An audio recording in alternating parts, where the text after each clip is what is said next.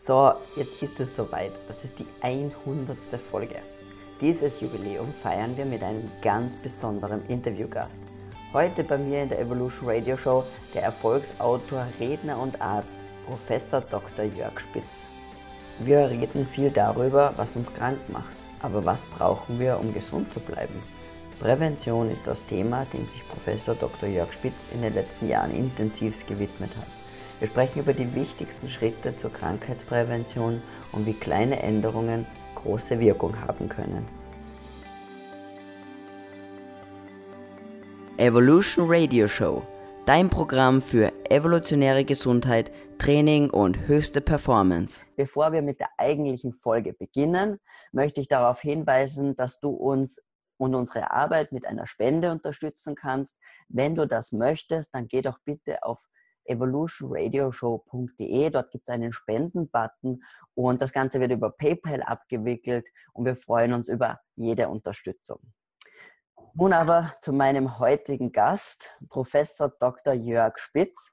Er ist Facharzt für Nuklearmedizin, Ernährungsmedizin und Präventionsmedizin. Er ist Gründer der Gesellschaft für medizinische Information und Prävention, der gemeinnützigen Deutschen Stiftung für Gesundheitsinformation und Prävention und der Akademie für menschliche Medizin.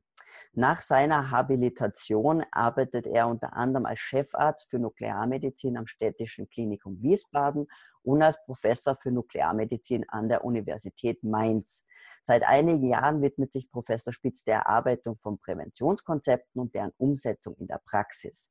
Außerdem organisiert er Kongresse zum Thema Vitamin D und dieses Jahr schon zum vierten Mal den Kongress für menschliche Medizin in Frankfurt. Für mich ist Professor Spitz aber noch weit mehr. Er ist eine treibende Kraft in der Paleo-Bewegung, ein Mentor und Freund. Und aus diesem Grund freue ich mich ganz besonders, heute Professor Spitz bei mir in der Evolution Radio Show begrüßen zu dürfen. Lieber Jörg, herzlich willkommen. Ja, Julia, sehr herzlich bedankt für diese schöne Begrüßung und die lange Einführung. Ich habe bei den vielen Dingen, die ich getan habe und den vielen Dingen, die ich zurzeit tue, lange überlegt, wie ich das vielleicht etwas komprimieren kann. Und ich bin gerade in den äh, letzten Wochen auf eine schöne Bezeichnung gestoßen, die ich auch in den Vorträgen jetzt nehme. Ich bin ein hochinfektiöser Gesundheitserreger. da lassen wir uns gerne anstecken, würde ich sagen.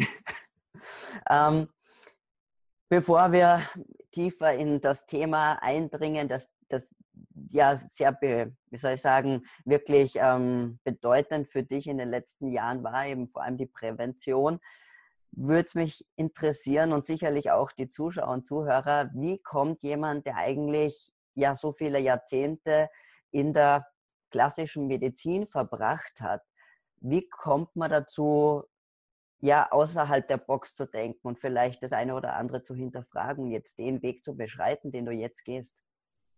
Man könnte das kurz abtun und sagen, wie die Jungfer zum Kinde, aber das ist wahrscheinlich nicht richtig. Ich habe auch da lange drüber nachgedacht und es passt eigentlich ganz gut. Ähm, der Hintergrund ist der, dass ich in meinem Beruf der Nuklearmedizin immer schon gezwungen war, sozusagen ganzheitlich zu denken. Das heißt also, in der Nuklearmedizin werden ja nicht die Menschen bestrahlt, sondern bekommen eine radioaktive Substanz in ihren Körper hinein und die verteilt sich immer im ganzen Körper. Also wenn jetzt einer kommt, der Herzprobleme hat und wir geben ihm eine Substanz fürs Herz, dann sehen wir immer den ganzen Körper. Das unterscheidet uns also ganz entscheidend von äh, anderen Disziplinen. Das Zweite ist, dass ähm, wir oder ich mit allen anderen Disziplinen zusammenarbeiten musste. Das heißt also von den Pädiatern angefangen bis zu Neurologen und Internisten. Das heißt, ich habe also ein sehr breites Spektrum äh, gehabt, was ich versorgen musste. Und von daher war diese ganzheitlich immer schon eine Sache. Und was jetzt speziell Prävention angeht, da muss ich ehrlich gestehen, da war ich relativ unbeleckt, außerdem, was alle wissen, äh, so. Aber das hat sich geändert 2004, als ich dabei war, meine erste Tätigkeit aufzugeben. Da bin ich im Lancet über einen Artikel gestoßen. Da stand damals drin von der WHO zusammensummiert, 2005 würden weltweit, glaube ich, 50 Millionen Leute sterben an verschiedenen Dingen, davon aber zwei Drittel schon damals an chronischen Krankheiten. Nicht an Malaria, AIDS und so, sondern chronische Krankheiten. Und wenn man seinen Lebensstil ein bisschen anders machen würde, dann könnte man davon mehr als die Hälfte sparen. Und da habe ich gesagt, das glaube ich nicht. Wenn man irgendwo eine Studie liest, man so 10% besser, 20% besser. Aber so einfach ratzfatz die Hälfte sparen. Und da habe ich gesagt, das, das musst du nachgucken. Und da ich in meinem ersten Leben sozusagen immer schon gezwungen war, viel zu lesen, weil die Nuklearmedizin war sehr äh, progressiv und musste immer auf dem Laufenden bleiben, bin ich also in die Datenbanken gestiegen mhm. und habe angefangen zu lesen. Und da muss ich gestehen, da habe ich mich dann geschämt, was ich als Professor alles nicht wusste. Mhm. Das heißt, es gab einen wissenschaftlichen Hintergrund oder eine wissenschaftliche mhm. Basis für das, was da in dem Lancet-Artikel drin stand. Und dann habe ich gesagt, okay, klar, wenn das so ist, dann machen wir doch jetzt Prävention. Und nachdem ich ja hm, mich selbst gut organisieren konnte, das auch gezeigt hatte, nicht nur medizinisch, sondern auch wirtschaftlich. Ich bin die letzten Jahre in einem MVZ gewesen, das heißt einem medizinischen Versorgungszentrum, niedergelassen am Krankenhaus. Und dann habe ich gesagt, gut, dann machen wir jetzt eben ein Konzept, wie man Prävention in der Praxis machen kann. Mhm. Und habe das dann auch entsprechend kundgetan. Ich meine, in Wiesbaden relativ bekannt gewesen. Am ersten Abend, wo ich das vorgestellt habe, 40 Kollegen. Begeistert, spitz, toll, toll, toll war auch wirklich ganz genial einfach. Mittwochs nachmittags einfach Sprechstunde machen, sagen, hallo, hier bin ich, ich bin bei euch da, ich berate. Am zweiten Abend, wo es dann konkreter werden sollte, waren noch acht Kollegen da. Und am dritten Abend, wo wir unterschreiben wollten, war ich mit einem alleine. Die, die fadenscheinigsten Entschuldigungen, wer weiß was alles. Es ist einfach in der Schulmedizin mhm. basismäßig kein Interesse an der Prävention. Mhm. Ich habe das hinterher weiter sauber analysiert. Das liegt vor allen Dingen natürlich auch daran, dass wir fehlende Aufklärung haben, das heißt fehlende Weiterbildung haben in der Medizin. Dann wird eben Pharma, Pharma, Pharma gemacht, aber ähm, nicht äh, Prävention weitererzählt. Mhm. Das ganz Wesentliche ist halt, es ist keine Kohle. Ja? Ohne Moos nichts los. Ja, selbst wenn man äh, für eine Beratung ein paar Euro bekommt, aber das ist natürlich läppisch im Vergleich, wenn man eine Hightech-Untersuchung macht oder irgendeine Intervention macht oder so. Und von daher, da ist wirklich in der Gesellschaft fast immer nur von so ein paar Idioten wie dir und mir abgesehen, um die Kohle geht, ja. ähm, hat keiner wirklich Interesse daran.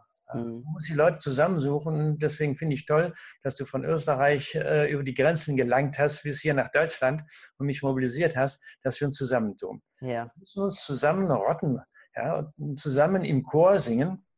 Denn dann bekommen wir eine lautere Stimme, dann werden wir gehört und dann können wir auch die Menschen erreichen, und da gibt es einen ganz Teil davon, die Menschen, die mitbekommen haben, dass das, was ihnen versprochen wird, ja, hallo, hallo, egal was du tust, ich bin für dich da als Vaterstaat, dass das nicht funktioniert.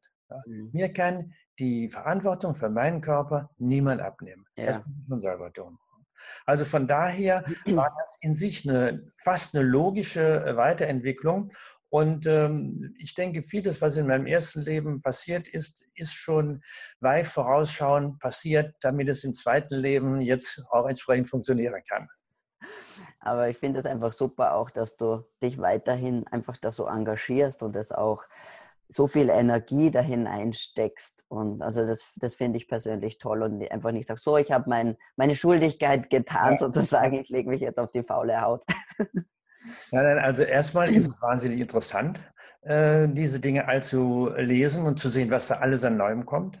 Ähm, und zwar eben nicht irgendwo in einem Journal oder wo, weil da sind äh, zwischen dem, was in den, in den Medien publiziert wird und dem, was in der Primärforschung passiert, sind locker zehn Jahre dazwischen. Ja. Und von daher ist also interessant, die Dinge zu lesen. Und was noch dazu kommt, äh, ist ja letztlich Egoismus pur. Ich profitiere ja selber davon. Ja? Also was ich da alles gelernt habe, was mir heute zugutekommt, dass ich jetzt hier sitze mit meinen 73 Lenzen und noch äh, entsprechend arbeiten kann, verdanke ich sicherlich zu einem großen Teil diesen Ergebnissen. Mhm. Denn ich predige ja keinen Wein und trinke Wasser oder umgekehrt, sondern äh, ich versuche das auch zu leben, was ich da finde und ja. probiere auch alles aus. Mhm. Ähm, dein eben, du hast es jetzt schon ein paar Mal erwähnt, deine, dein großes Leitthema oder Hauptthema ist ja die Prävention. Ja. Und das ist natürlich etwas auch, was man ganz oft hört und viele sagen es vielleicht auch ein bisschen als, als leere Floskel, ohne wirklich zu verstehen, was bedeutet es eigentlich. Ja? Und, und was sind jetzt konkrete, auch konkrete ähm, Schritte, die man setzen muss. Und du siehst ja auch als einer oder eine, ein Hauptfaktor sozusagen für die Entstehung von chronischen Erkrankungen oder von westlichen Zivilisationskrankheiten etwas, das du auch Entfernung von der Natur nennst oder Naturdefizit Effekt. Ja. Äh, was, was meinst du damit? Ja, also Prävention äh, ist der Wort, kommt aus dem Lateinischen, das prävenire, zuvorkommen. Das heißt, wir wollen der Krankheit zuvorkommen, sie gar nicht erst aufkommen lassen. Gibt es den alten Spruch, dass Vorbeugen besser als Heilen ist, ja, eindeutig. Und ähm, das Besondere ist eben daran, dass wir ja heute eine Vielzahl von Krankheiten haben, eben die ganzen Zivilisationskrankheiten, die die Schulmedizin eben nicht heilen kann. Mhm. Warum? Weil sie es nicht geschafft hat, nach den Ursachen wirklich zu schauen. Ja, sie behandelt die Symptome, was natürlich auch schon lukrativ ist. Wenn ich mir anschaue, wenn man heute ein Kind mit zehn Jahren oder zwölf Jahren zum Altersdiabetiker macht, dadurch, dass es eben falschen Lebensstil hat, und ähm, dann wird dieses Kind weiter ja versorgt und äh, die Wahrscheinlichkeit ist, dass es locker 80, 82 Jahre alt wird, mit vielen Defekten und äh, Beeinträchtigungen. Aber es wird zu alt. Wir werden ja alle immer älter. Die Medizin lässt uns ja nicht sterben sozusagen. Ja. Und dann hat man an diesem Kunden, den man mit zwölf Jahren gewonnen hat, hat man 70 Jahre ein Einkommen. Hm. Das war kein schlechtes. Ja, und von daher ist das Interesse an den chronischen Krankheiten unheimlich groß, aber nie sie zu heilen, sondern immer nur zu behandeln. Mhm. Und ähm, das ist also das große Problem, was wir haben. Wenn man sich damit beschäftigt, dann äh, kommen eben viele, viele Dinge zusammen, die wir bis vor kurzem alle nicht gewusst haben. Das geht damit los, dass wir eben nicht von unseren Genen her bestimmt sind. Um die Jahrtausende werden jetzt rausgekommen, die Gene sind nur eine Art Bücherei, wo alles drin aufgeschrieben ist, was wir brauchen. Und die Zelle guckt nach. Ja? Mhm. Niemand hat zu Hause ein Kochbuch, was kochen kann ja, sondern man guckt nach das Rezept, dann stellt man es wieder in den, ins Bücherregal zurück. Und so ist das auch mit den Genen. Das heißt also, wir, die Zellen, benutzen ihre Gene. Riesenunterschied zwischen dem, was früher da war und äh, heute. Und dann haben wir viele andere Dinge eben auch gelernt, dass das, was man lange Zeit die Aufgeklärten als Antioxidantien gehabt haben, sind in Wirklichkeit Substanzen, die an unseren Genen rumwerkeln. Die brauchen wir, damit die Gene geschaltet werden können von den Zellen. Wenn ich die jetzt nicht habe in meinem Körper, dann fällt keiner tot um. Dafür ist mhm. der Körper viel zu äh, elastisch aufgebaut. Aber die Dinge funktionieren nicht mehr so gut. Die Zellen können nicht so gut arbeiten. Und dann äh, bekommt man eben nach und nach so ein bisschen Alzheimer oder ein bisschen äh, Koronarsklerose und irgendwann mal Bums. Und dann sind wir plötzlich akut krank. Aber Ausgelöst haben wir das lange, lange vor. Das ist auch der große Unterschied zwischen der Prävention und dem, was die Schulmedizin ja propagiert, der Früherkennung. Mhm. Die Früherkennung ist ein absoluter Schuss in den Ofen, weil ich verhindere ja keine einzige Krankheit damit, sondern ich entdecke sie nur früher, Klammer auf, dann kann ich sie länger behandeln. Ja, das ist alles. Und das ist wirklich traurige Geschichte. Umgekehrt, im letzten Jahr ist es wirklich heiß geworden mit den äh, Sachen. Wenn wir die verschiedenen Faktoren, von denen wir wissen, dass sie gesund sind, wie Ernährung, wie Bewegung oder Vitamin D oder Mikronährstoffe oder, oder, oder, wenn man die zusammenschaltet, dann hat das zur Folge, dass wir dem Körper so viele Ressourcen anbieten, dass er sagt, liebe Leute, damit kann ich meinen inneren Arzt versorgen und dann kann er heilen. Das heißt also, ich bin jetzt dabei, ein Konzept äh, zu schreiben, wo ich sage, wenn wir die Präventionsmaßnahmen bündeln, sind wir in der Lage, nicht nur zu vorzubeugen, sondern auch zu therapieren. Mhm. Und das ist ein riesiger weiterer zusätzlicher Fortschritt, dass wir eben auch äh, Menschen helfen können, die schon davon betroffen sind. Ja. Klassisches Beispiel ist der Diabetiker. Man kann einem Diabetiker, der an einer Zuckerintoxikation leidet, den kann man innerhalb von wenigen Monaten, kann man dem sein normales Leben zurückgeben. Unfassbar. Ja. Also das sind Perspektiven, die ganz, ganz äh, toll sind. Und äh, das macht einfach Spaß, das zusammenzuführen und zu sehen, was man doch dann bewirken kann. Mhm. Aber es ist halt so schwierig, denke ich, weil einfach auch hier so gerade auch was Ernährung betrifft, einfach so große Diskrepanzen herrschen zwischen dem, was auch Diabetikern zum Beispiel empfohlen wird oder allgemein, ich meine, es gibt ja eigentlich gar keine richtigen Empfehlungen jetzt nur für Diabetiker, sondern die müssen auch 50, 60 Kohlenhydrat essen und sechsmal am Tag am besten. Ja. Und zwischen dem, wie es sich ja vielleicht zeigt, dass es vielleicht, ja, dass es besser wäre oder dass die Ernährungsempfehlungen, wie sie heute verbreitet werden, ja nicht jetzt unbedingt so viel zur Langlebigkeit beitragen. Ja. Also das spricht so ein Phänomen an. Ähm, ich habe mich lange Zeit hm. gewundert, wenn man große Studien liest. Und gibt es also weltweit viele, das sind Tausende von Menschen, 20.000, 30.000. Und dann diese Lebensstilaspekte dort überprüft werden, dann findet sich fast in allen Studien immer das Ergebnis, dass die große Mehrheit und teilweise bis zu 90 Prozent der Menschen sich falsch verhalten. Und dann habe ich angefangen nachzudenken und gesagt, das kann nicht wahr sein. Sind die alle so dumm? Hm. Das kann doch nicht wahr sein. Ich meine, ich bin Professor, ich bin besonders schlau, aber alle anderen so dumm, dass sie sich falsch verhalten. Und dann ist mir der Seifensieder aufgegangen. Nicht der Einzelne entscheidet sich falsch, sondern die Gesellschaft hat sich falsch entwickelt. Mhm. Keiner, der auf die Welt kommt, sagt, ich möchte bitte einen sitzenden Arbeitsplatz. Aber wir haben alle einen. Keiner sagt, ich möchte die Wohnung über McDonalds haben, damit ich immer da unten essen gehen kann. Aber um jede Ecke rum ist ein McDonalds. Das heißt, die Quintessenz aus der Geschichte ist die, ich bin also vor zwölf Jahren als Arzt losgezogen, um Prävention zu machen und bin praktisch letztes Jahr nach Hause gekommen und bin ein Umweltfavorit geworden. Man muss sich um die Umwelt kümmern. Unsere Umwelt ist nicht mehr gesund. Mhm. Und wer in einer toxischen Umwelt lebt, der wird krank. Egal, ob das jetzt der Feinstaub aus den lieben Dieselautos ist oder ob es die Schwiegermutter zu Hause auf dem Sofa ist. Mhm. Die toxische Umgebung macht uns krank. Ja. Und der Schlüssel zur Prävention ist wirklich, dass wir nicht nur Verhaltensprävention predigen, sondern Verhältnisprävention praktizieren. Das wissen die wenigsten zu unterscheiden. Dabei ist das an sich eine ururalte Geschichte. Die Verhaltensprävention ist allgemein bekannt. Am 1. Januar nehme ich mir vor, ich rauche nicht mehr oder ich esse besser oder, oder, oder. Das hält dann drei, vier Wochen lang vor und gegen den Mainstream anschwimmen funktioniert nicht. Die Verhältnisprävention ist anders. Die Verhältnisprävention sieht so aus, dass ich das Feuerzeug in den Eimer schmeiße und die Zigaretten hinterher und keine Zigaretten mehr habe zum Rauchen. Da muss ich schon mal zumindest bis zum nächsten äh, Automaten rauchen. Das nächste ist, wenn ich mich in meinem Betrieb, wo ich arbeite, aus der Rauchergruppe entferne und in eine Nichtrauchergruppe begebe, habe ich eine hohe Wahrscheinlichkeit, dass ich nicht alle Nase lang eine Zigarette angeboten bekomme. Und, und, und, und. Mhm. Das ist also keine Theorie, sondern dafür gibt es eine äh, ganz entscheidende, etablierte Dokumentation, nämlich in der betrieblichen Arbeitsplatzsicherheit. Da ist das vor Jahrzehnten eingeführt worden, weil viele Leute krank geworden sind, weil sie einen Arbeitsplatz hatten, zum Beispiel, wo giftige Dämpfe waren. Oder wer schwere Klamotten zu tragen hatte, der hat die auf die Füße fallen lassen, Unfälle und so weiter und so fort. Und dann hat also die Berufsgenossenschaft gesagt, das sind wir leite und hat Auflagen gemacht, was geändert werden muss am Arbeitsplatz, damit er gesund ist. Und diese Investition hat der Betrieb leisten müssen. Das war Geld, was sie haben investieren müssen. Nur was rausgekommen ist, ist immens. Wir haben fast keine Berufserkrankung mehr und die Unfallquote ist minimal. Das heißt also, die Verhältnisprävention, wo ich einmal für alle die Dinge regle, ist hocheffektiv. Mhm. Und daher müssen wir schauen, dass wir eben auch in der medizinischen Prävention, der Gesundheitsprävention, dass wir dort entsprechend mehr die Verhältnisse ändern.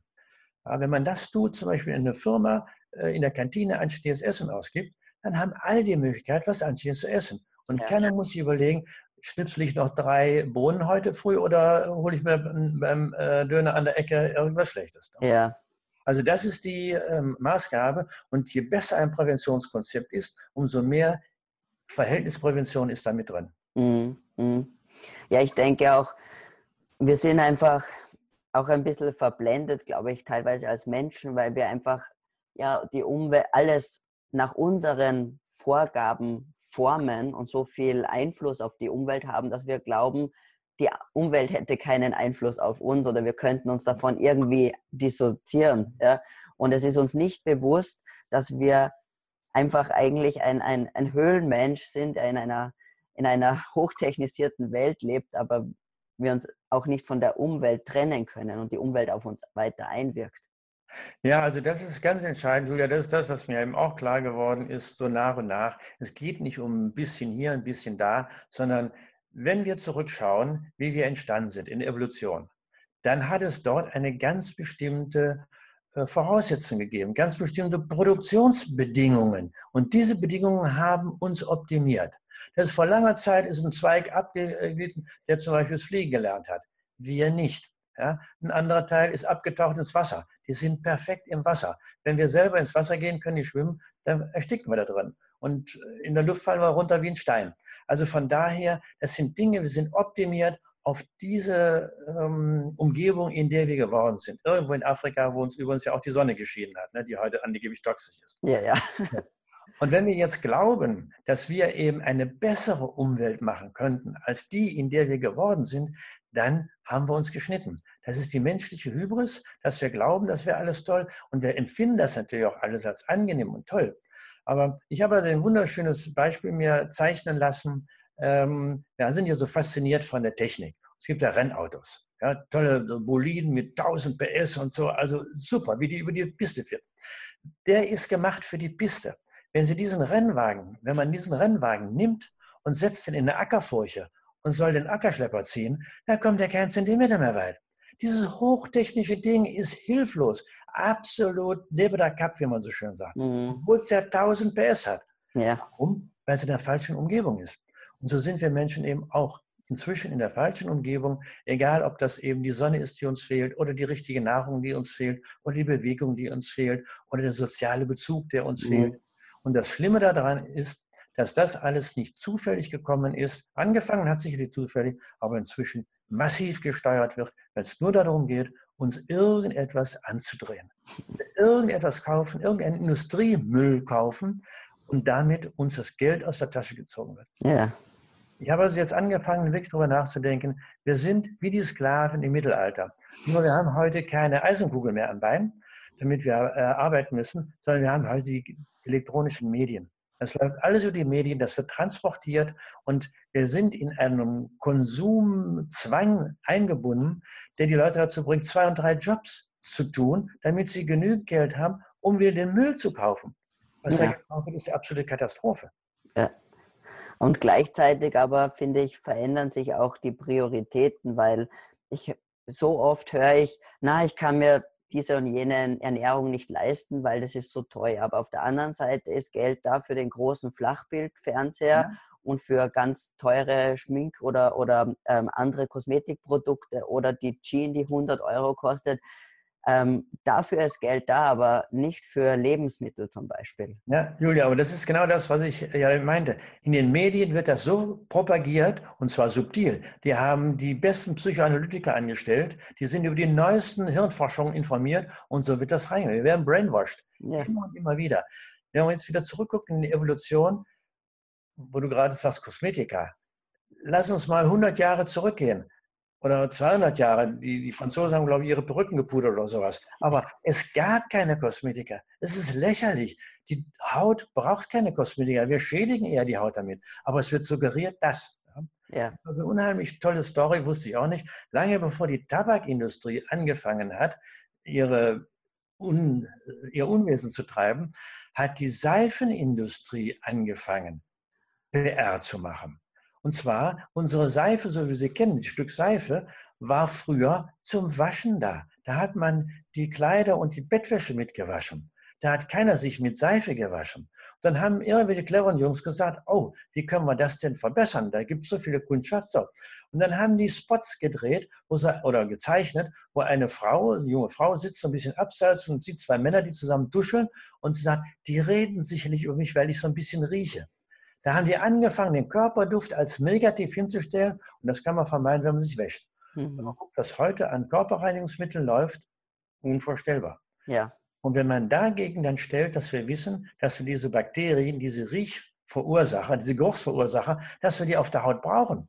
Ja, die bringen wir also um mit unseren Sterilisationsmaßnahmen von der Kosmetik. Das ist Katastrophe. Ja, ja. Trotzdem läuft es, das Geschäft läuft, boom, besonders. Ja. Ich meine, jetzt langsam kommt ja zumindest an, dass wir Bakterien im Darm haben und die vielleicht für was anderes auch noch wichtig sind, außer dafür, dass sie ähm, also Ballaststoffe verstoffwechseln. Ja. Und, und hoffentlich geht jetzt auch der Schritt weiter, dass wir merken, aber wir haben nicht nur Bakterien im Darm, sondern auf der Haut und in den Haaren und überall, wo überall eine eigene oder im Mund eine eigene ganz spezielle Bakterienflora auch sein sollte. Ja. also es gibt äh, Streptokokken im Mund, die leben nur in unserem Mund. Und wenn man die hat, dann ist der Mund deren Revier. Wenn ein anderer Streptococcus kommt, den wir mit dem Essen aufnehmen, dann hauen die dem einen auf den Kopf, sagen, hau ab, mhm. ich bin hier. Das heißt, die verteidigen uns, ohne dass wir irgendwas tun müssen. Mhm. Wenn ich jetzt hingehe auf Empfehlung der Zahnärzte und meinen Mund desinfiziere mit irgendeinem blöden Desinfektionsmittel, bringe ich diesen freundlichen Streptococcus um. Ja. Der Dote. So, ja. jetzt kommt der böse Streptokokken von draußen und sagt, hey, keiner zu Hause, hier kann ich ordentlich Rollipoli machen. Das ist das Wirken von unseren Antibiotika. Allein das Wort ist schon eine Katastrophe. Gegen das Leben, Antibiotika. Ja.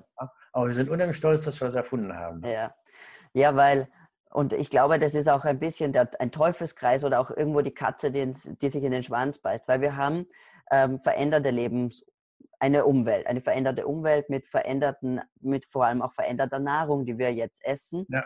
die wiederum verändert auch die, und wie wir riechen, ähm, verändert das Mikrobiom im Mund und im, im Darm. Ja. ich glaube, dass auch erst dadurch sozusagen haben wir erst einen wirklich unangenehmen Körpergeruch vielleicht. Und durch das hat man erst auch einen Mundgeruch und Karies und all diese Sachen. Und da entwickelt man halt wieder Zahn Ja. weil wir wollen ja kein Karies, aber vielleicht sollte man vielleicht einen Schritt davor ansetzen und sagen, ich sollte einfach nicht das ganze Zuckerzeug essen, dann ja. hätte ich schon gar nicht diese Dysbiose im Mund und kein Karies und dann bräuchte ich auch diese Zahncreme nicht. Also da gibt es den alten Spruch, den Teufel mit Belzebub austreiben. Ne? Das ist nicht gut. Aber was das Essen, die Karies angeht, das ist eine Story, die ja auch nicht neu ist. Und die Amerikaner haben sich äh, im letzten, Anfang des letzten Jahrtausends schon wie die Kesselflicker gestritten, die Zahnärzte. Ob man die Zähne putzen muss, also mechanisch, oder ob man sie ernähren muss. Denn es ist ja nicht so ganz von der Hand zu weisen, dass das ein Teil unseres Knochengerüstes ist. Ja. Im Gegensatz zu den morschen Knochen in der Wirbelsäule sehen wir aber die Zähne und sehen dann, oh, da tut sich ja was. Was in der Wirbelsäule sich tut, merken wir erst, wenn es tut und sie kaputt ist. So. Also dieser Streit war da und ähm, in den 30er Jahren gab es einen Präsident der amerikanischen Zahnärzteschaft, der hat gesagt, ich habe die Faxen dicke, ich fahre jetzt zu den Ureinwohnern. Ja, ist also 100 Jahre her so ungefähr. Zu den Ureinwohnern, da gab es noch äh, so 12 oder 15 Stämme weltweit. Dann ist er von den Maori bis zu den Neuseeländern gefahren und hat denen überall ins Maul geschaut, die Zähne angeschaut und hat dann richtig schön wissenschaftlich Tagebuch geführt und hat dann gesagt, teilweise musste ich die Zähne freischaben, weil die voller Belegen waren aber ich habe unter den Belegen keine Karies gefunden. Klammer auf, solange die ihre Originalnahrung gegessen haben. Wenn die angefangen haben, amerikanischen Dosenfraß zu essen, ging die Karies linear entsprechend der Menge an Dosenfraß nach oben. Und zwar sagt er, und das war für mich auch ganz wichtig, es war egal, was die gegessen haben. Ob die jetzt überwiegend sich von Körnern und Früchten ernährt haben oder ob die sich von Fleisch ernährt haben oder wie die Eskimos mit Fisch. Wenn die ihre Originalnahrung hatten, dann waren die Zähne gesund. Umgekehrt gingen sie über die Wupper. Und für mich ist also so ein ziemlicher äh, Seifensieder gewesen, damals zu sagen, okay, die natürliche Nahrung ist das Wichtige. Ob ich da jetzt ein paar Kohlenhydrate mehr oder weniger oder ein bisschen Fleisch oder mehr wieder drin habe, entscheidend ist, dass ich in den Naturprodukten alles habe, was ich brauche. Ja. Und dann sind auch die Zähne gesund. Mhm. Ja, das ist ein, ein, ein, ein sehr, sehr tolles Buch vom, von Weston A. Price, nehme ich an. Price, ja, ja, ganz toll. Gibt es leider Gottes nur in Englisch. Ja. Ja, aber es lohnt sich, sich da durchzulesen, weil es wirklich unheimlich toll ist. Und sowas verschwindet eben aber auch alles in der Versenkung. Mhm. Ich meine, es ist nicht verschwunden, Gott sei Dank, weil es diese Stiftung gibt. Ja. Aber auf der anderen Seite, es wird nicht riesig gepflegt, nicht rausgegangen. Das sind Diskussionen noch und nöcher. Müsste man nur einmal nachlesen, bräuchte man nicht mehr zu diskutieren.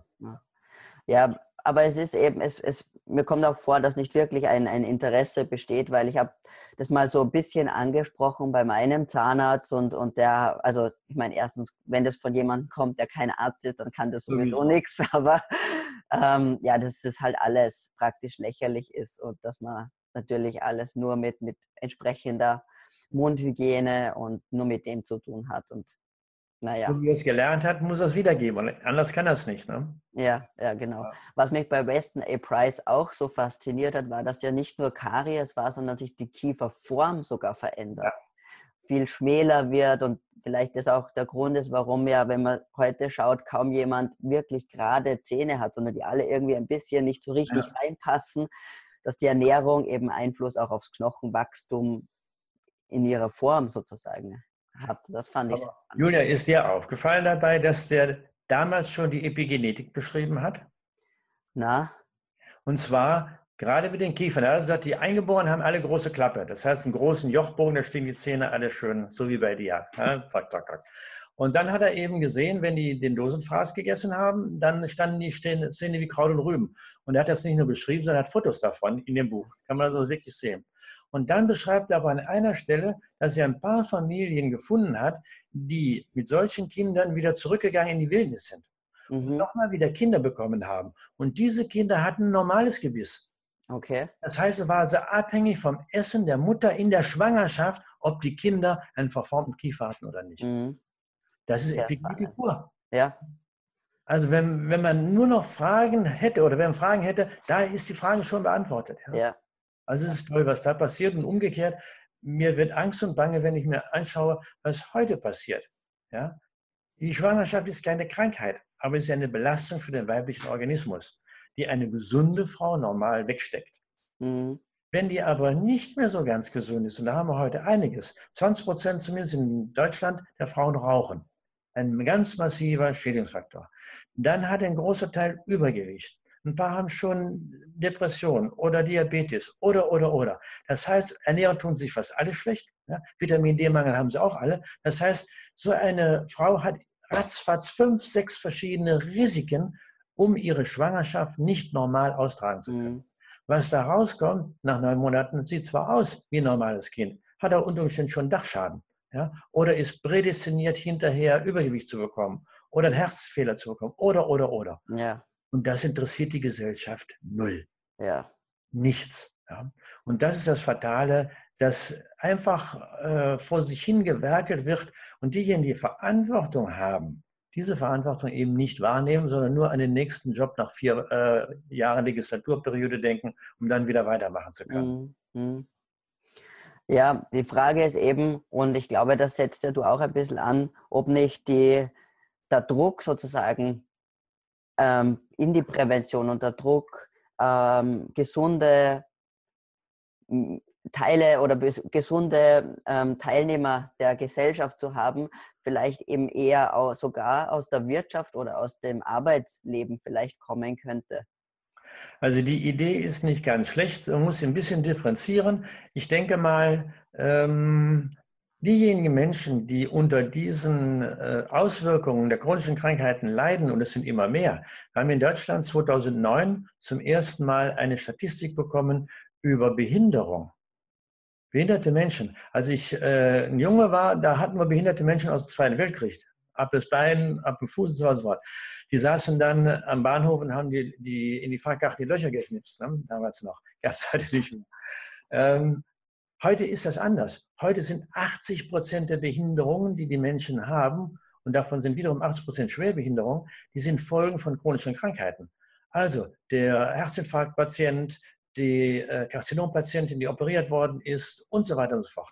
Alles das sind Folgen davon. Und da hatten wir 2009, als die erste Statistik kam, bereits knapp 10 Prozent, 8,6 Millionen Behinderte in Deutschland. Dann haben die drei Jahre später die nächste Statistik gemacht, die nächste Erhebung gemacht. Dann hatten wir 9,6 Millionen. Das heißt, unser Gesundheitssystem, was den Namen ja nicht mehr verdient, hat innerhalb von drei Jahren eine Million Behinderte fabriziert. Das muss ich mal auf der Zunge zergehen lassen. Eine Million Behinderte. Fatal, fatal, fatal. Also das ist ein Riesenproblem. Und manche Menschen, die sagen, die kritisch sind, ich mag das nicht. Ich will kein Insulin spritzen. Ja, ich bleibe zwar am Leben, aber was ist das für ein Leben? Ich werde immer dicker und so weiter und so fort. Die wollen nicht. Und die müssen wir finden, die müssen wir erreichen. Und denen können wir wirklich die frohe Botschaft, auch außerhalb von Weihnachten, äh, sagen. Wenn du dein Leben etwas änderst, muss ich auf den Kopf stellen, dein Leben änderst. Wir haben ein paar Maßnahmen, die wir dir empfehlen können. Dann hast du eine hohe Chance, dass es dir deutlich besser gehen wird. Und die müssen wir suchen. Das sind wahrscheinlich nicht mehr als 10 Prozent in der ganzen Bevölkerung. Damit werden wir nichts Riesiges bewerken können. Aber wenn ich jetzt für Deutschland jetzt wieder sage, 10 Prozent wären 8,6 Millionen Menschen. Wenn wir die erreichen würden, Julia, können wir zufrieden sein. Ja. Haben wir was Gutes getan in dem Leben. Ja. Das stimmt, ja. Aber deswegen ist es so wichtig, dass wir uns zusammenrotten, dass wir lauter werden können, dass nicht der Einzelne immer gleich die Bratpfanne übergehauen kriegt, der da irgendwas sagt. Das ist ja alles Unsinn, was er da erzählt. Der will ja nur Geld verdienen. Genau. Das ist das Tolle ja daran, dass diesen armen Schluckspechten, die ja versuchen, mit ein bisschen Prävention sich über, die, über Wasser zu halten, das als Profession, als Beruf zu machen, dass denen unterstellt wird, sie tun das alles nur aus schnöder Gewinnsucht. Mhm. Ich denke, überall kann man mehr verdienen als gerade in dem Bereich. Ja? Aber genau das wird gemacht, mit dem Finger wird aufgezeigt. Ja. Genauso die, die Gefährlichkeit der Maßnahmen, die man empfiehlt. Ja, mit Vitamin D ist jetzt wieder hochgekocht. Da ist irgendwo in Indien ist ein Kind gestorben, was äh, zu viel Vitamin D bekommen hat. Ich weiß nicht, ob sie es umgebracht haben, äh, könnte man durchaus vorstellen, weil was kostet ein Kind in, in, in Indien? Ne? Kann man kaufen, ja. bringt es dann um. Aber eins vielleicht mal über die ganzen Jahrzehnte hin. Ja. Die Pharmadrogen bringen jedes Jahr Hunderttausende um. Ja. Aber das ist legal, das ist leitlinienkonform. Ja. Also es ist eine ganz, ganz große Katastrophe. Deswegen noch einmal, jeder, der äh, für sich sich entscheidet, dass er vielleicht etwas anders ähm, sich verhalten will, der soll versuchen, sich irgendwo anzuflanschen, in so eine Community reinzugehen, wie bei dir oder in einen Verein oder sonst was, damit er dort Rückgrat bekommt, damit es ihm leichter fällt und damit er auch leichter zu Ressourcen kommt, die ihm mhm. helfen. Ich meine, und ich denke, dass auch, ähm, wenn, wenn sich jemand ja, da, dafür interessiert oder wenn er, ich denke, dass zum Beispiel auch du und deine, deine Stiftung und deine, dein Engagement auch der richtige Punkt ist, wo man, auch wenn man sich vielleicht als Firma bei, an jemanden wenden möchte und als vielleicht als Firma auch ein, ein gesünderes Arbeitsumfeld und eine Arbeitsumwelt schaffen möchte, ähm, kann man sich da an dich wenden?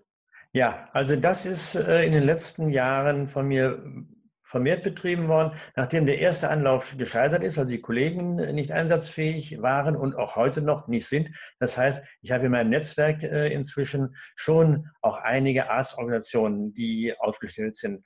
Ähm, ob die sich um Diabetes kümmern oder Abspecken kümmern oder, oder, das gibt es also durchaus schon. Aber wieder ist ein verschwindender Bruchteil. Mhm. Ähm, deswegen habe ich dann, als ich die Erkenntnis hatte, was man tun muss und was man tun kann, angefangen eben auch nach praktikable Möglichkeiten zu suchen. Denn das ist das, was ich in meinem ersten Leben schon gelernt habe. Eine Idee kann noch so toll sein, wenn sie nicht praktikabel ist, kann es den Hühnern geben, die tun es auch nicht. Ne? Also von daher äh, muss es praktikabel sein.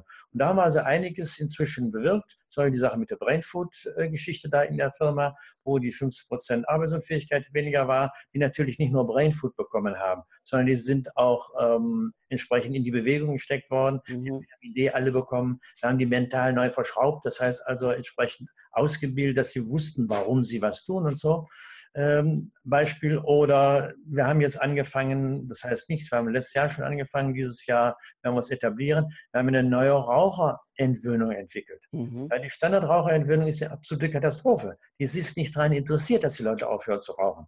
Da muss man zwölf Wochen hingehen, mal eine Stunde pro Woche, dann hören 20 Prozent etwa auf und nach einem Jahr sind es noch 10 Prozent. Das heißt also, für 90 Prozent war diese Aktion für die Katz. Mhm. Wird zwar von der Krankenkasse bezahlt, aber es ist unsinnig. So. Ja. Deswegen haben wir in Deutschland immer noch 20 Millionen Leute, die rauchen. Ich glaube, ihr seid in Österreich ein bisschen besser als wir. Da kenne ich gar nicht die Statistiken, wie es ausschaut. So. Also haben wir jetzt Folgendes gemacht. Ich habe mich auch da umgetan. Ich habe das hier nicht alles erfunden, sondern ich gucke immer nur und suche alles zusammen. Ein Freund von mir, der ist seit zehn Jahren unterwegs und macht eine Gruppentherapie. Der holt sich bis zu 40 Leute zusammen, macht dann auch Hypnose oder Hypnose-Elemente da drin. Und an einem Nachmittag machte das, dann hören 80 Prozent auf. Und nach einem Jahr sind es noch 60 Prozent. Wow. Damit bauen wir jetzt zurzeit eine professionelle Truppe auf, die Raucherentwöhnung macht. Super. Und solche Dinge. Und da haben wir eben auch äh, jetzt vermehrt in Richtung betriebliche Gesundheitsvorsorge äh, die Dinge entwickelt und haben da Möglichkeiten, wie auch kleinere Firmen in-house den Mitarbeitern Verhältnisprävention anbieten können. Mhm. Ja, nicht nur Schulungen anbieten können, sondern eben zum Beispiel, wir haben jetzt eine ganz neue Entwicklung äh, aus der Technik heraus. Wir haben ein, ein Mini-Fitness-Center, das braucht nur noch vier Quadratmeter. Unvorstellbar. Toll. Da hat man eine Spielekonsole von Microsoft genommen, diese interaktiven, und die sieht also den ähm, Trainierenden vor sich und korrigiert den. Sagt, muss linke Bein mehr anheben, so. Ja, und der, der kann daran seine, seine Herz-Kreislauf-Training machen, der kann seine Geschicklichkeit machen, der kann alles daran trainieren, ja. braucht als vier Quadratmeter und muss nicht irgendwo ins Fitnesscenter fahren. Mhm.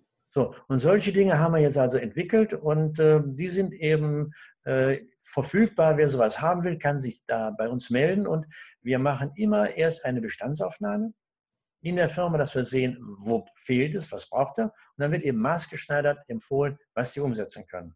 Und in den Firmen ist noch eine zweite Sache ganz, ganz wichtig, nicht nur die Verhältnisprävention, sondern wir haben in den Firmen die Möglichkeit, an unverbrauchtes Geld zu kommen. Ja, Im Gesundheitswesen werden wir nichts abstauben können. Ja.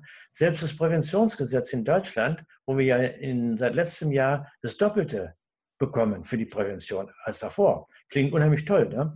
Dort sind die Krankenkassen dabei und stecken das von der linken Tasche in die rechte Tasche. Das kommt überhaupt nicht an. Mhm. Das heißt also, das System ist nicht an der Prävention interessiert. Aber die Firmen wären und sind daran interessiert, wenn sie es verstanden haben. Und dann können wir denen sagen, liebe Leute, wenn ihr Geld in die Hand nehmt, dann bekommt ihr wirklich eine Belohnung dafür, nämlich einen Return on Invest von mindestens 1 zu 3 bis 1 zu 5. Das heißt im Klartext, wenn die 10.000 Euro investieren, kriegen sie 50.000 Euro raus. Mhm. Nicht in 20 Jahren, sondern im gleichen Jahr noch. Das fängt sofort an. Wie gesagt, wow. in der Firma haben wir im ersten Jahr 50 Prozent Arbeitsunfähigkeit weniger. Der Mitarbeiter im Vergleich zum Vorjahr. Ja. Also von daher, es lohnt sich für die, das Geld in die Hand zu nehmen und umgekehrt, mit diesem Geld können wir die Leute so wie dich und mich bezahlen. Denn wir können nicht von Luft und Leben leben. Ja. Wir brauchen auch für unseren täglichen Job brauchen wir Geld. Oder andere Leute, die das Training betreuen oder, oder, oder. Mhm. Damit haben wir die Möglichkeit gefunden, außerhalb des Gesundheitssystems Geld zu generieren, um die Leute gesund zu halten oder mhm. zu machen. Und deswegen ist für mich die betriebliche Gesundheitsvorsorge ganz, ganz oben dran, was den Maßnahmenkatalog angeht, um etwas zu bewirken in der Gesellschaft. Ja. Das ist natürlich super, weil einfach hier die, die Interessen wirklich übereinstimmen. Und ähm, ja, und auch wenn unterm Strich zählt halt das Geld und, und für die Firma, dass, dass es weniger ausgibt als oder dass unterm Strich einfach mehr übrig bleibt. Und das ist, finde ich, toll, dass, dass, du, dass ihr da so, so viel schon entwickelt habt und diese tollen Zahlen, die du gerade genannt hast. Ich meine, 50 Prozent weniger ähm, Arbeitsunfähigkeit ist einfach ein Wahnsinn. Und ich glaube, das kann, ja, da geht es um viele Tausende, Zehntausende Euro, die eine Firma damit alleine mit so einem Investment sich äh, ja, sparen kann. Richtig. Und das ist jetzt nicht so, als ob das jetzt in meinen Fieberträumen da entstanden wäre, sondern es gibt große internationale Beratungsfirmen, die es inzwischen äh, auch eben nachgeprüft haben, zusammengetragen haben, wo das also wirklich publiziert worden ist, dass das mit diesen 1 zu 3 bis 1 zu 5 wirklich die untere Grenze ist. Mhm. Also von daher, und jeder kann es ja ausprobieren, kann es ja versuchen, allein schon mal den, die Mitarbeiter durch Vitamin D-Gabe im Winter von der Grippe freizustellen. Ja, anstelle der blöden Impfung, von der keiner weiß, ob die richtig gewürfelt haben mit dem Stamm, den sie dann gezüchtet haben. Äh, und gegen die meisten ähm, Viren ist ja sowieso die Impfung nicht wirkungsvoll. Nicht nur gegen die meisten, sondern gegen alle Viren nicht wirkungsvoll. Das heißt also, maximal 20 bis 30 Prozent der Bevölkerung profitiert wirklich davon. Während von Vitamin D, das bringt alle Tierchen um. Ja, ja. Das ist eine hohe Wahrscheinlichkeit, dass ich hier wirklich etwas bewege. Ja. Und dann wird ja immer wieder gesagt, ah, ihr glaubt ja immer nur an eure Geschichten. Nee, also diese Geschichte mit, dem, mit den äh, winterlichen äh, Verbesserungen, das haben die Japaner doppelt mit Placebo kontrolliert geprüft. Die haben eine richtige Pharmastudie gemacht mit Schulkindern. Den einen haben sie es gegeben und den anderen haben sie nichts gegeben. Dann haben sie geguckt, was passiert ist. Und dann sind im ersten Winter 60 Prozent der Kinder, die Vitamin D bekommen haben, nicht an der Influenza erkrankt. Und die anderen sind erkrankt, wie bisher. Und was noch dabei rumkam, war, in beiden Gruppen gab es Kinder mit Asthma. Und Asthma ist ja schon mal eine miese Sache. Und wenn man dann noch einen Infekt bekommt, dann geht es einem wirklich dreckig. Der Fachausdruck dafür ist Exazerbation. Und die haben also dann geschaut, wie es diesen Asthma-Kindern in diesem Winter gegangen ist. Und dann haben die Kinder, die Vitamin D bekommen hatten, 80 Prozent weniger Asthmaanfälle gehabt. Jetzt wow. stellt euch mal vor, mit ein bisschen Vitamin D, ja. ohne Nebenwirkung, ohne ja. alles, 80 Prozent weniger Asthma. Unvorstellbar. Ja. Aber wenn du glaubst, dass jetzt der Boom hochging und alle Kinder Vitamin D, nix, nada.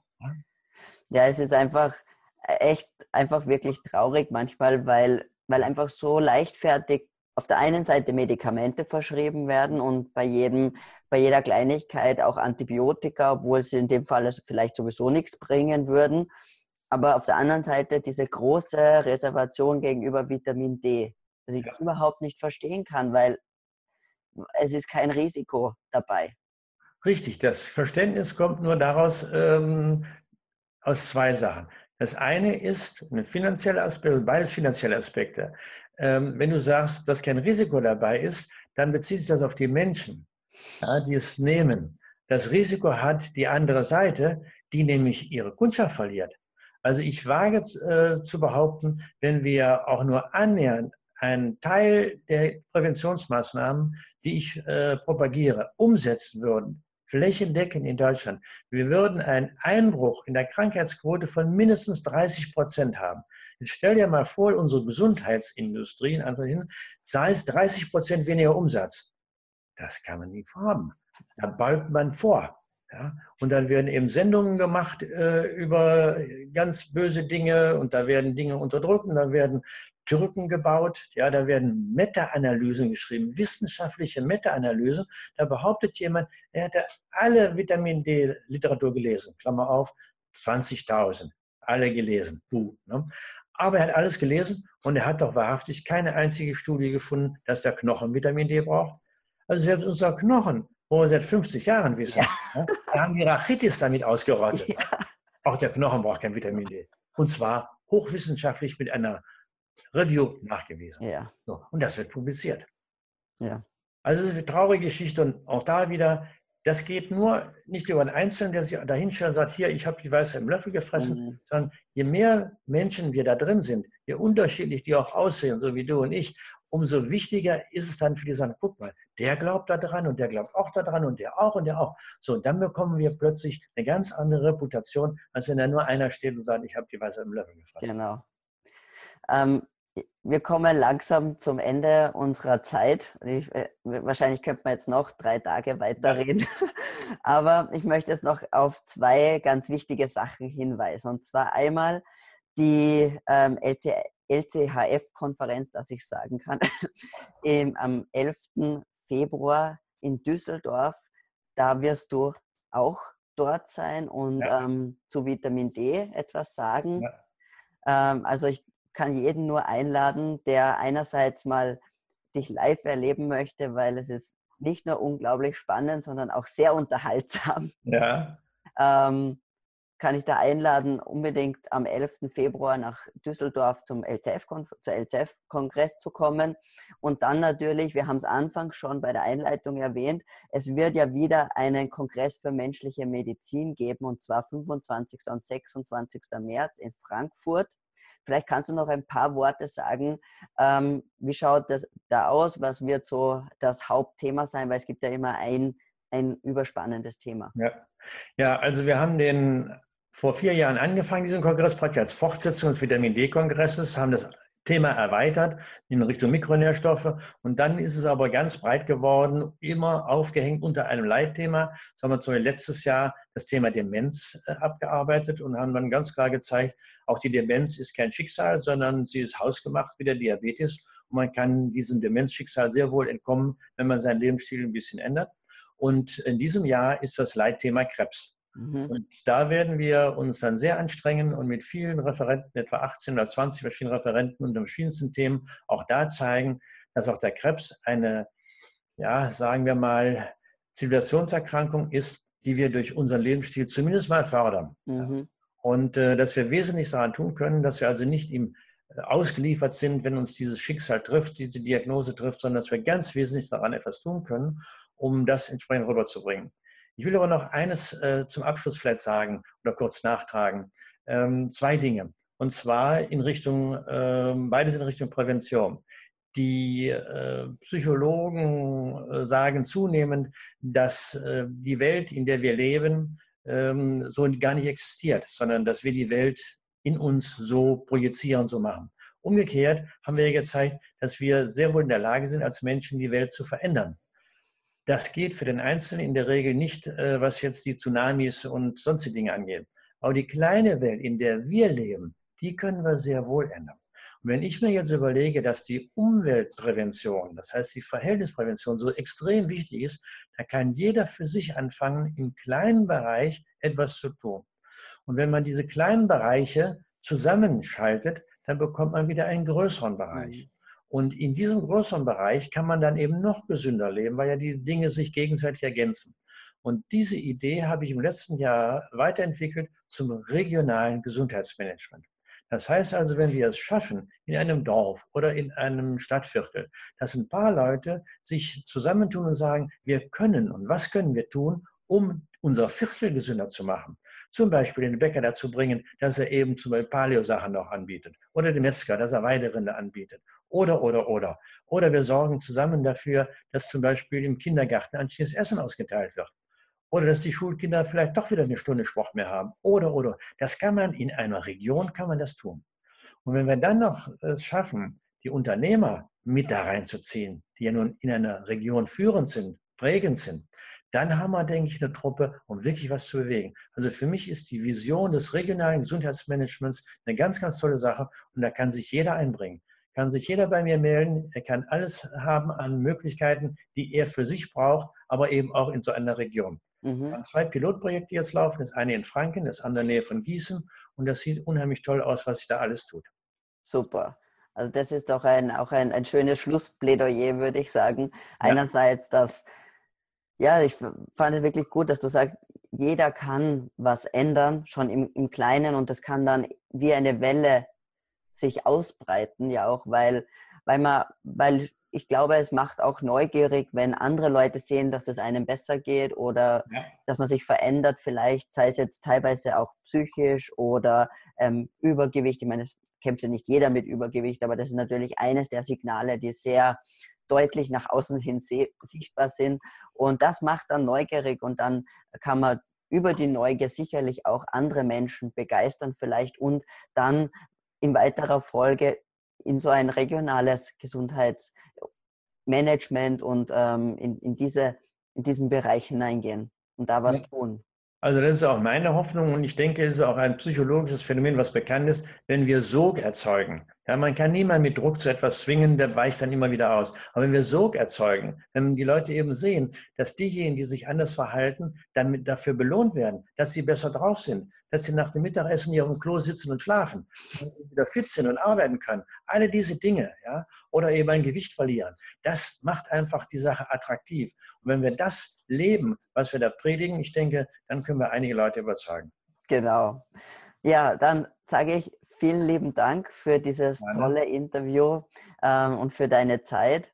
Liebe Zuschauer und Zuhörer, ich hoffe, es hat euch genauso gut gefallen wie mir. Und ähm, wenn, ja, wenn, wenn ihr jemanden kennt, von dem ihr denkt, dass er von dieser, er oder sie von dieser Information profitieren kann, dann bitte unbedingt teilen. Auch zum LCF-Kongress nach Düsseldorf kommen oder zum Kongress für menschliche Medizin. Ähm, es ist wirklich nicht nur für Ärzte oder Therapeuten, ja. sondern es ist auch für einfach interessierte Laien da, also nicht abgeschreckt sein. Und es gibt auch ähm, von den letzten Kongressen Videos, die man sich in einem Paket äh, kaufen kann. Das heißt, wenn da noch Berührungsängste sind, ist das vielleicht genau der richtige Einstieg für viele.